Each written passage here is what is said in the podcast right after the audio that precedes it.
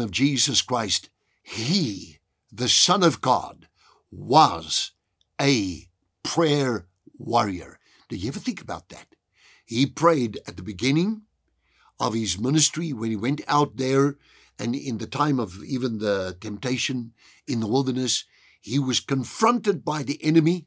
He stayed with the Almighty Father. He spoke to the Father. He said, I do those things which the Father shows me.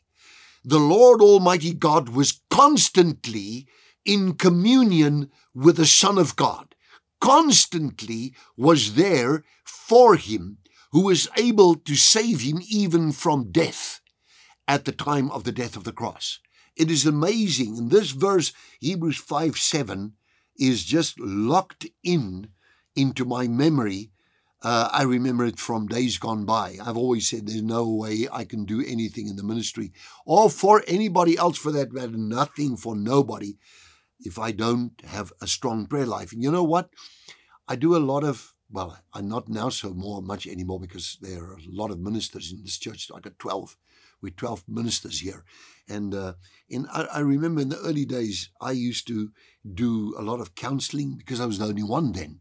But uh, when I did the counseling, all the people really wanted because they knew I was a prayer warrior.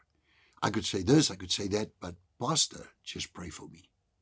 And I would pray for them and I would see something happen which was quite, quite incredible, quite uh, an astounding situation in the sense that there is a divine impartation that takes place during prayer.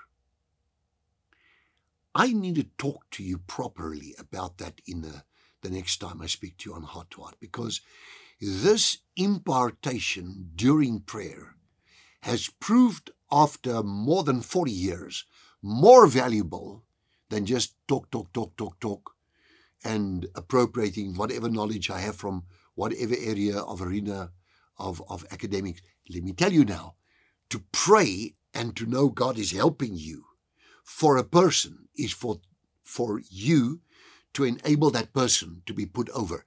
Let me talk to you next time on this. This is Heart Heart, and I bless you for this day in the name of Jesus Christ. Amen.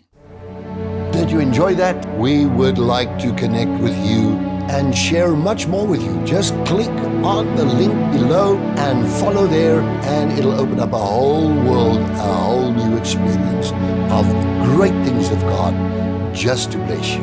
We love you.